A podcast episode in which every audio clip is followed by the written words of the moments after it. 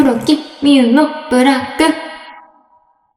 さあ、始まりました。第60回目、黒木みゆのブラックのお時間です。パーソナリティを務めます、黒木みゆです。お芝居や音楽もやらせていただいています。今日はですね、あの、舞台も近いということで、少し短いラジオにしようかなと思います。あの、前回来たお便りは、あの、次の回や、あの、ロングの時に、あの、読みたいなというふうに思っていて、合鍵トークも今日はお休みということになります。今このね、ラジオを撮ろうとしたらね、雨が降ってきましてですね、聞こえるかな？ちょっと入ってると思うんだけど、わかるかな？わかんないかもしれないんですけど、すごい雨の音がですね、私の耳に入っています。あの、窓の近くっていうのもあって、結構びっくりしちゃった。ヘッドホンつけて、なんか、なんか、ポタポタ聞こえるなって思って、え、何何？みたいな。探してしまったよね。外だったわ。外でした。ということで、15分間だけですね、まあ食べるみたいな、まあそんなラジオに今日はなっております。はい。あの、私さ、なんか、特に何を話すとか、まあこういう時ってあんまり決めてないんですけど、そう決めてないからなのかは知らんけどさ、なんか、割と自分の心の中にある疑問とかさ普通はあんまり言わないようなことをこのラジオではさ一人で喋ってるわけだからさ言っちゃうわけですよ。マジどうでもいいみたいな話も しちゃうわけなんですけどもまあおお付き合い願いたいですっていう感じですね。はい。最近ですね私あの髪の毛染めましてあのブリーチっていうさ髪の毛痛みつけるやつがあるじゃないですかあれを今までね、あの毛先しかやったことなかったんですよ。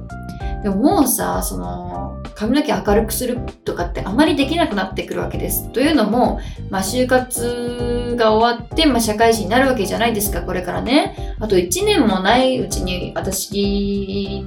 らのね、年代は、まあ、会社っていうね、まあ狭い世界に、ま、入るわけなんだけど、その狭い世界っつうものはさ、あのまあ、髪の毛の色とか、まあ、高速だよね高速みたいなもんがあるわけでしょ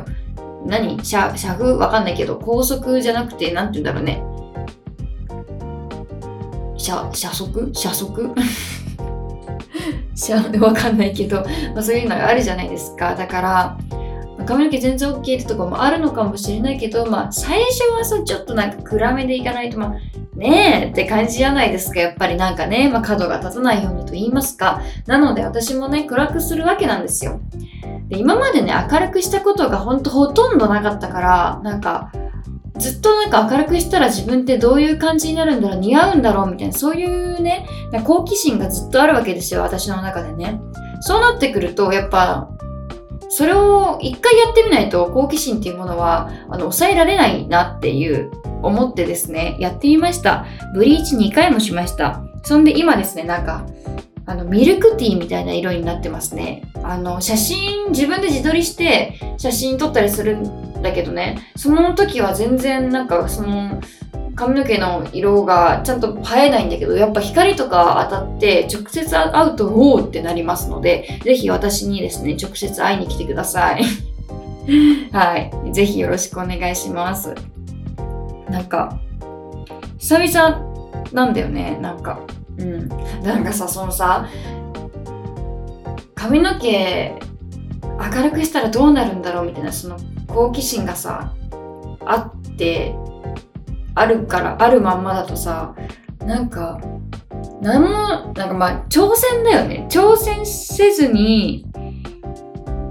どうせ似合わないからって、私はちょっとできなかったんですよね。でも似合ってんのか似合ってないのか自分にはちょっと、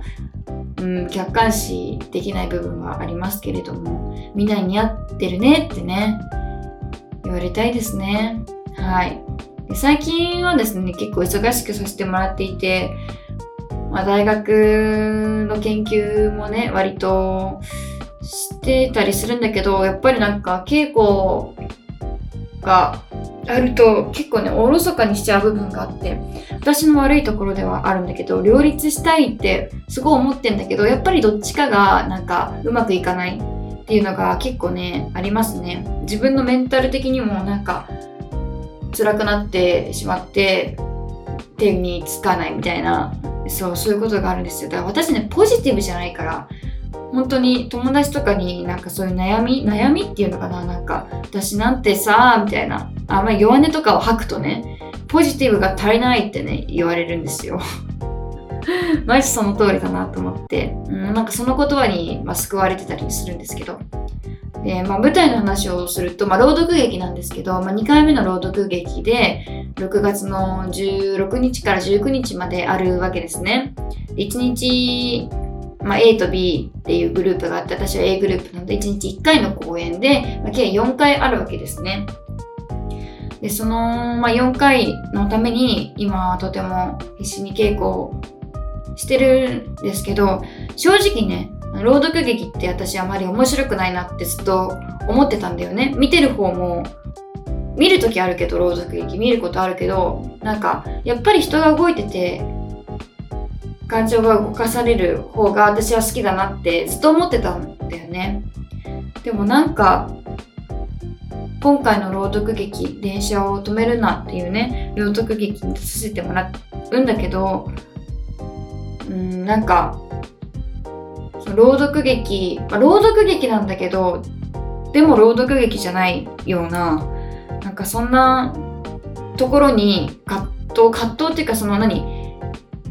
どう演じるかっていうところにすごい葛藤してたりしてね。なんか体体力的にはさソロ読劇の方が全然体力使わないじゃんって思うかもしれないじゃん。マジそんなことないっすね。本当に。今日今日はねその集中稽古にも入ってたのであのまあ投資お互いのねグループの投資とか見たんだけどまあ疲れる。本当に。その分ね本当に熱量があるからっていうのもあるのかもしれないけどでも本当に疲れます。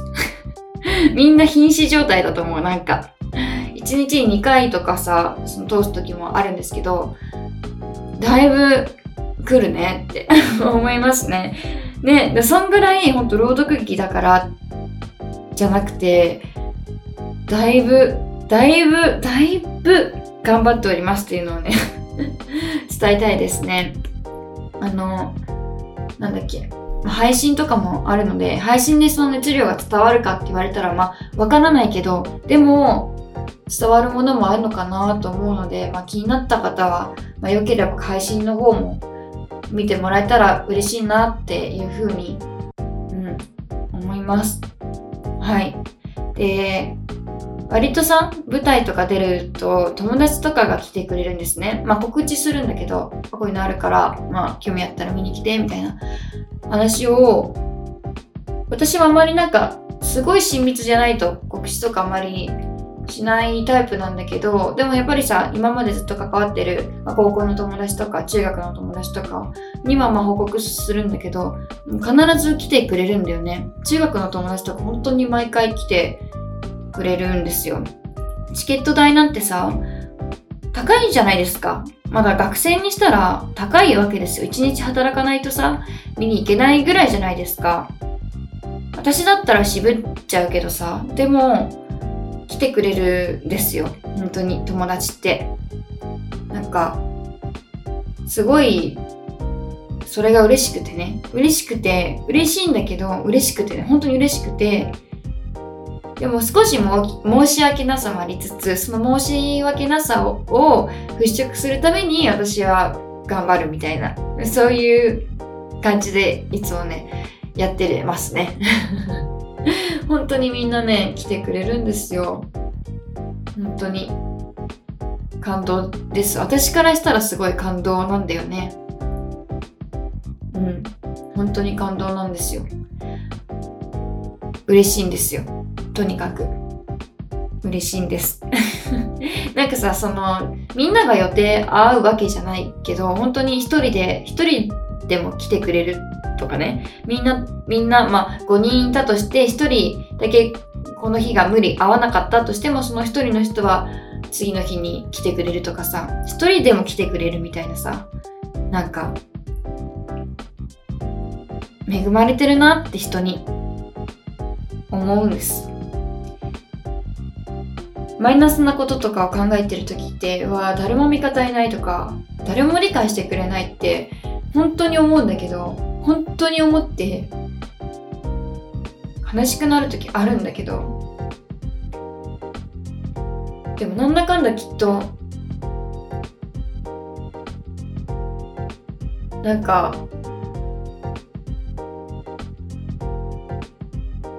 伝えたら